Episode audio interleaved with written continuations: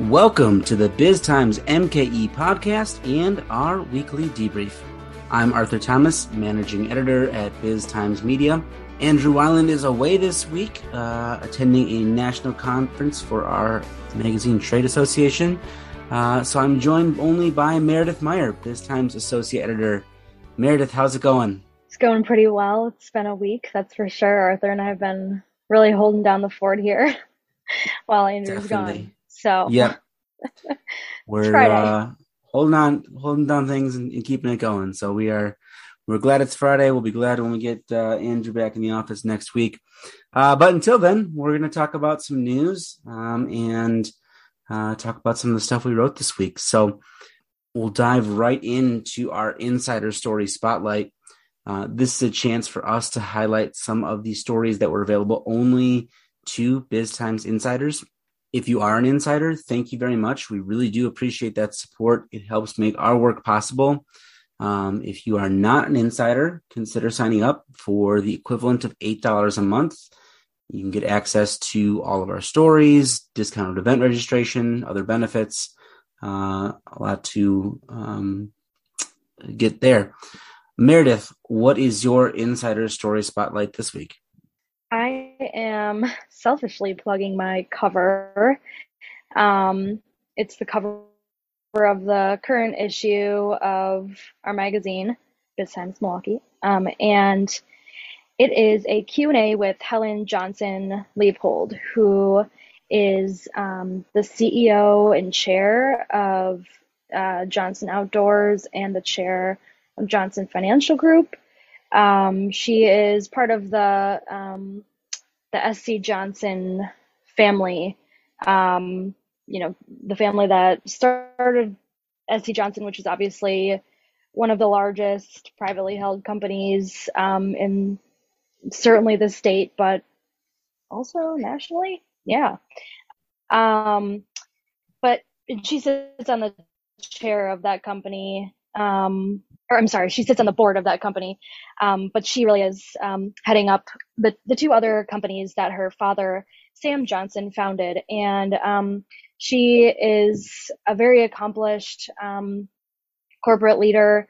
And um, we sat down together um, in her office uh, in, in Racine, the, at the Johnson building, and talked about a lot of different things. Um, You know, family business was was a big theme um, for our conversation, and, and just kind of learning about um, the lessons that she learned from her father.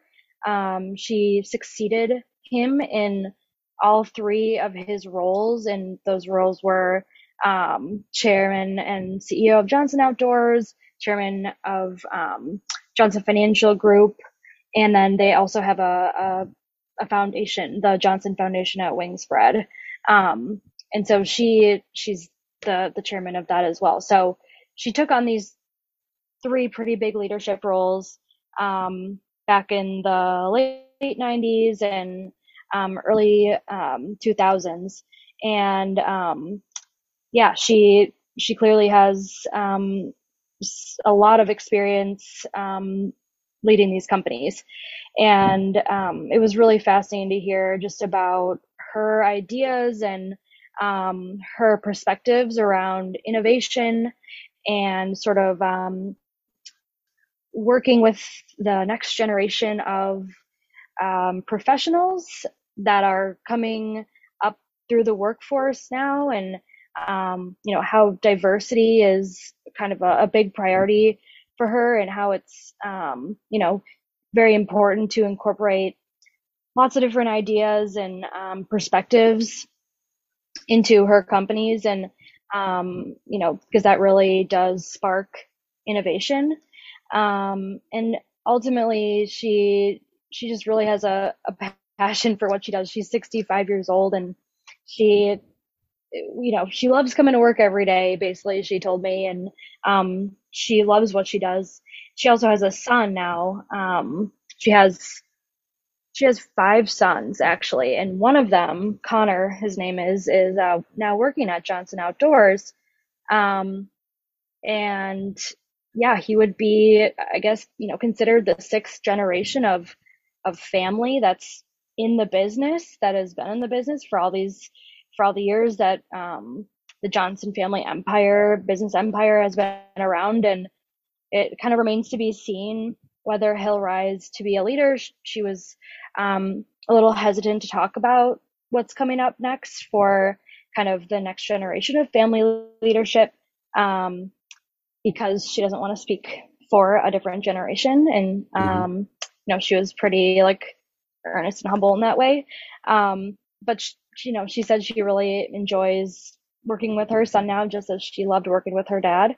And, um, you know, she, she loves having um, family come into the business. So, um, yeah, it was a really, really interesting conversation, and you can find lots more from it. Um, check out my cover story. So, definitely. yeah. Yeah, I thought the, the elements about kind of that next generation, uh, both her kind of like, I'm not going to speak for the next generation. You know, they got to find, uh, figure out what they want to do. And then also mm-hmm. the, the need for the next generation to always kind of bring fresh ideas, bring something new, bring innovation to the business, um, that it's not just kind of a given that goes from one generation to the next. That's mm-hmm. probably one of the keys for a business lasting to fifth generation, sixth generation, maybe, um, because it's not all family businesses make it that far, uh, certainly. Right. And even just like, you know, outside of the family, you know, her kind of open mind that she brings to listen to maybe younger employees um, about their ideas around remote work and um, work flexibility and different innovative ideas. Like, that's important for, for any business, whether you're a family business or not, is, you know, for leaders to be able to like really hear the needs and the, in the ideas of, um, you know, the next generation. So, mm-hmm. So we'll switch over to my insider story spotlight this week. Uh, and it's one I wrote, um, continuing the, uh, selfishly plugging our own work, but hey, why not? Um, So I wrote uh, about the new C F O at Briggs and Stratton, uh, which has been going through a lot of different leadership change over the last uh, two years or so, since having gone through the bankruptcy process and emerging out of that. Um, the leadership has kind of all been turning over. So they named a new C F O. Uh, her name is Christina Cerniglia. Uh, she comes to the company from uh, Indiana-based Hillenbrand, uh, where she was C F O. Um, and Hillenbrand is an interesting company uh, because they're described as a global diversified industrial company, and they make a bunch of different things. Um, but the one that caught my eye as I was pulling this story together is uh, they do uh, caskets, um, urns, containers, different products for the death care industry, as how they describe it in their, uh, their corporate documents.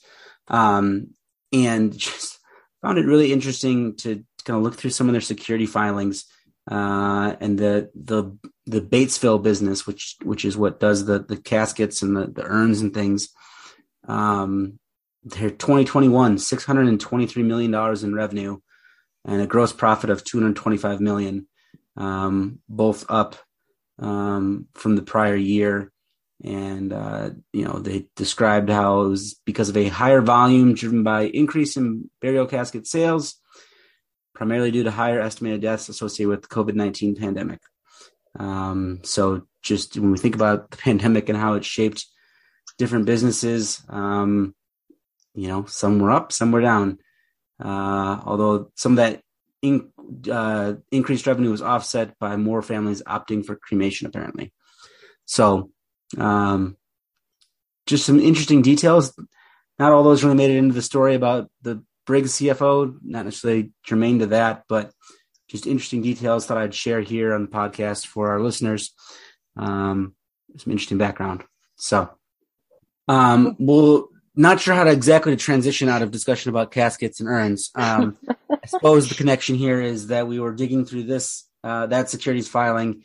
And uh, we did some more um, digging through S E C documents uh, for our big story of the week, which, uh, as is tradition, whenever Meredith is on the podcast, it seems uh, we must be talking about Kohl's if if Meredith is on. So Um, yes. we, had, we had Kohl's news this week. Um, let's let's start here. What what did what the, what was the news that we learned about Kohl's this week? What did they come out with?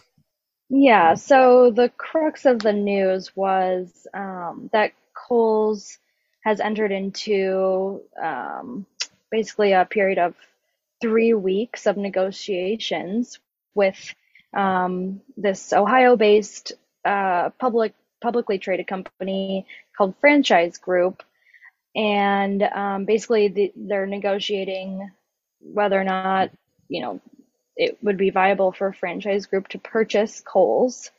Um, it's no secret that Kohl's has been kind of considering, you know, pursuing a sale of all of the company or parts of the company. That's been going on since the beginning of the year, and they've engaged with um, about twenty-five parties, um, you know, since January. That's kind of the recent numbers that we have, the latest numbers.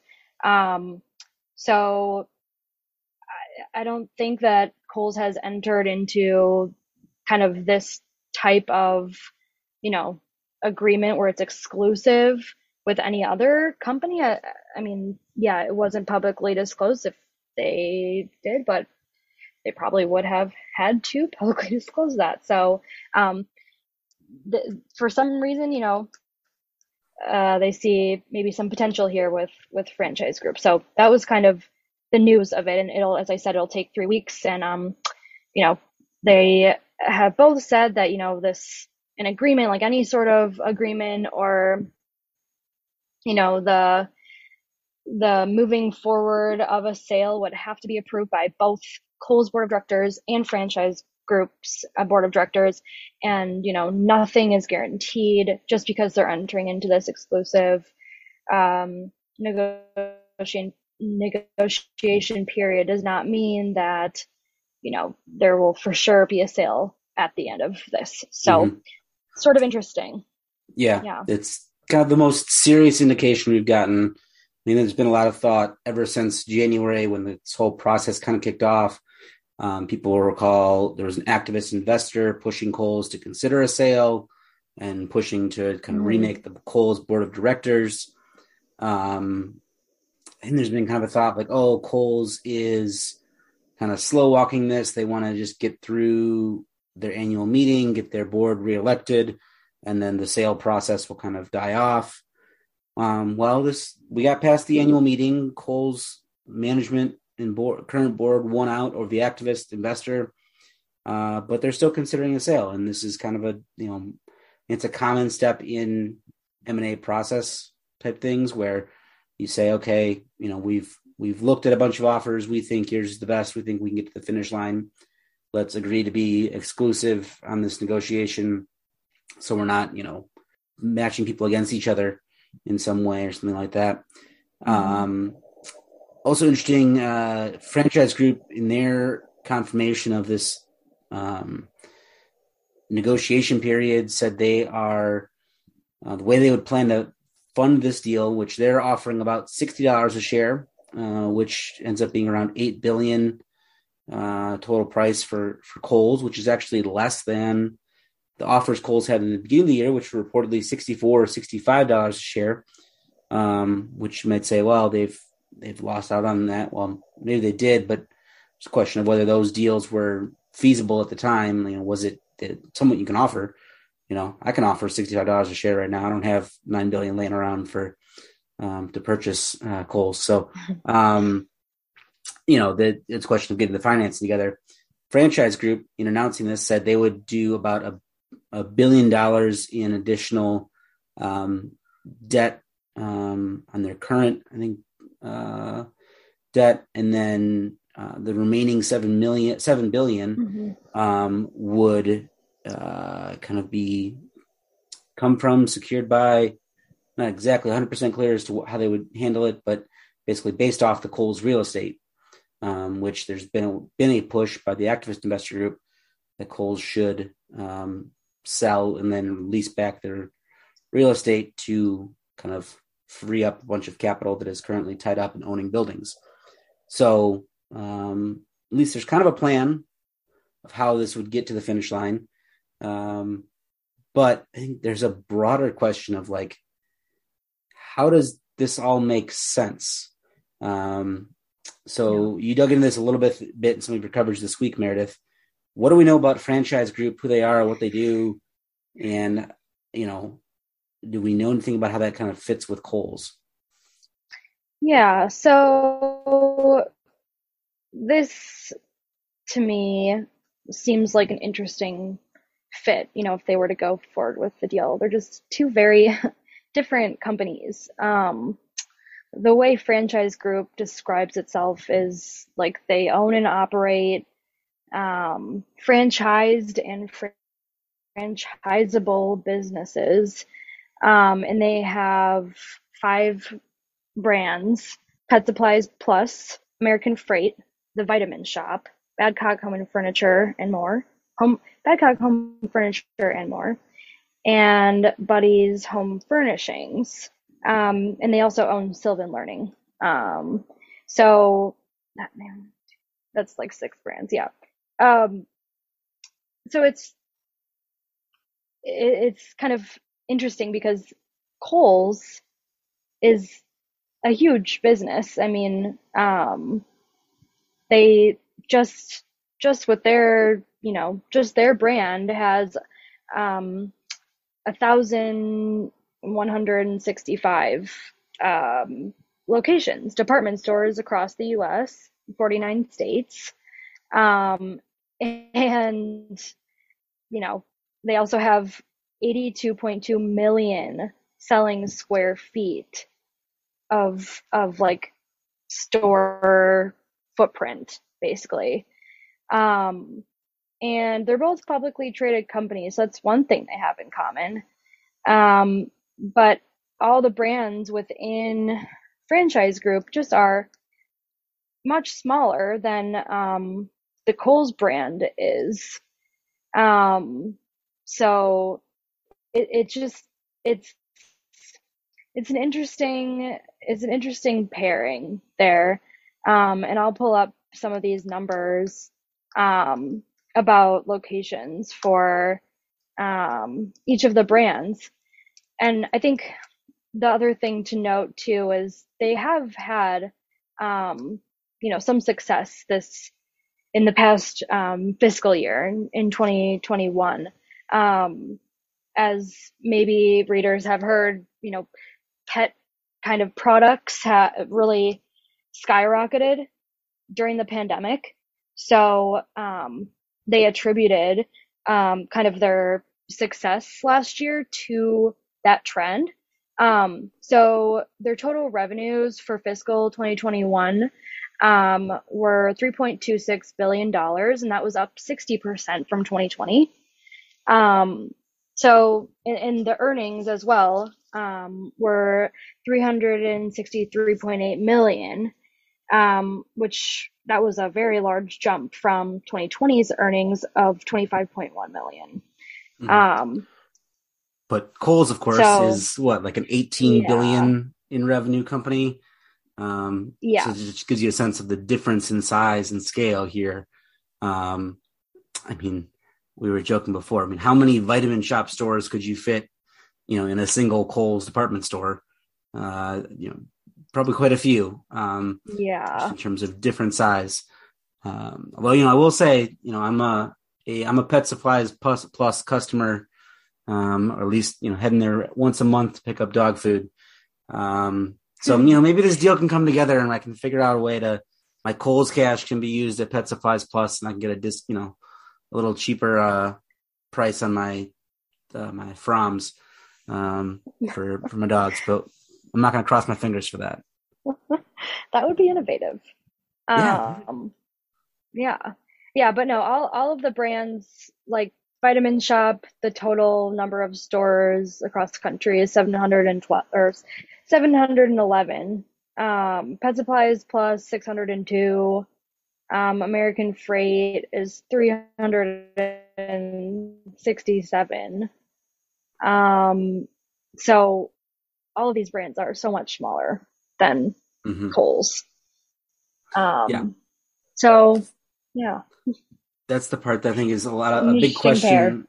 Pair. of how does this all fit together. Um, and then I think there's another interesting element to think about. Um, you know, they uh, being Franchise Group has, you know, right up high in, in their in their securities filings, talk about um, offering their brands a shared services platform that allows us to drive economies of scale, efficiencies, and best practices. Um, so that, you know, I'm, I'm assuming that means some of the kind of the back office or overhead related things um, that comes with running a company, um, which, you know, certainly help would help, you know, these, this family of brands and kind of help improve profitability. But then you start wondering, how does that, again, how does that fit with the big operation that Kohl's already has? And what would that mean for, um, especially when we think about locally at the impact, what would that mean for, you know, local corporate presence um, if, yeah. you know, work is going to Ohio or work is going somewhere else um, on a shared services model? Um, you know, that's where, from a local perspective, it starts going, what does this mean um, for, for the region? We, we've talked about this in the po- podcast before. But, you know, Kohl's is a big corporate citizen uh, mm-hmm. for Southeastern Wisconsin, and a big donor to a lot of nonprofits, and both in, in dollars and I think volunteer hours and things like that. So something to keep in mind as we think about this.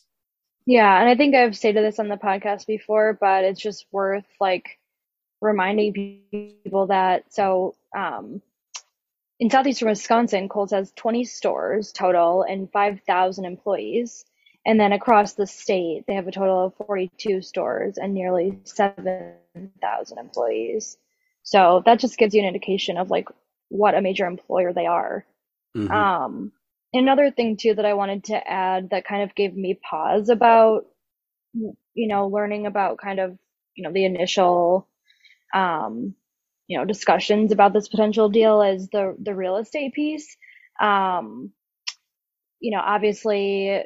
Uh, Franchise Group didn't really provide many more specifics other than, you know, they would kind of use the value of Kohl's real estate as um, as leverage for the majority of funding for the purchase.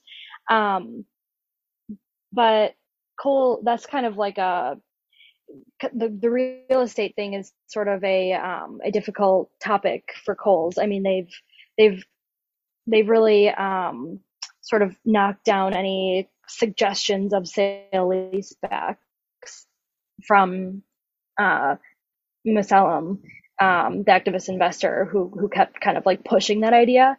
Every time they'd be like, no, we don't, we don't want to sell our real estate. Um, you know, I think there's a certain clause or something that al- doesn't allow them to do that even, so they would, I don't really know how all that works, but have to rework some financing and debt. Yeah. Been, yeah. They've been very anti sale leaseback.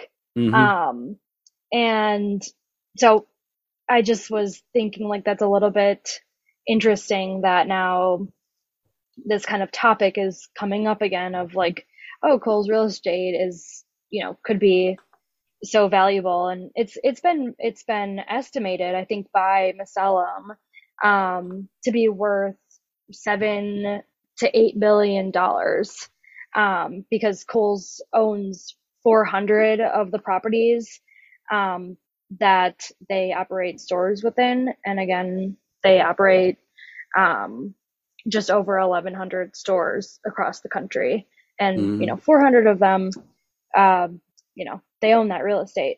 So it is a valuable asset. And, um, you know, I could see where a company like Franchise Group, like that would be a, a smart thing, I guess, for, for them to do. It would make sense. But, um, but Kohl's has said repeatedly that they're not up for any sort of like sale leaseback tran- transactions. Yeah. So it'll be interesting to see what happens here. Yeah. And as we, I think we've mentioned before, you know, the, they may not be up for it, but at some point when you're a publicly traded company, uh, there be, there comes a price. Um, and, you know, I just looked it up, you know, Kohl's stock today ended up around forty-five dollars, and this offer is apparently around sixty dollars a share. Um, and, you know, if you're, if someone's offering you a premium, um, that's more than what you think your, um, business plan can get you to.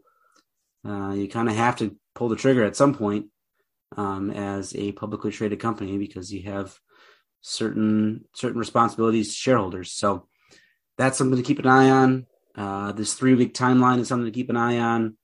The corporate impact um, locally, something to keep an eye on. And I'm sure Meredith will be keeping an eye on all of that uh, for the next next few weeks. So we'll we'll leave it there for this I'll week on the Biz Times M K E podcast and our weekly debrief. Meredith, thanks for joining me. Thank you, Arthur. It was fun.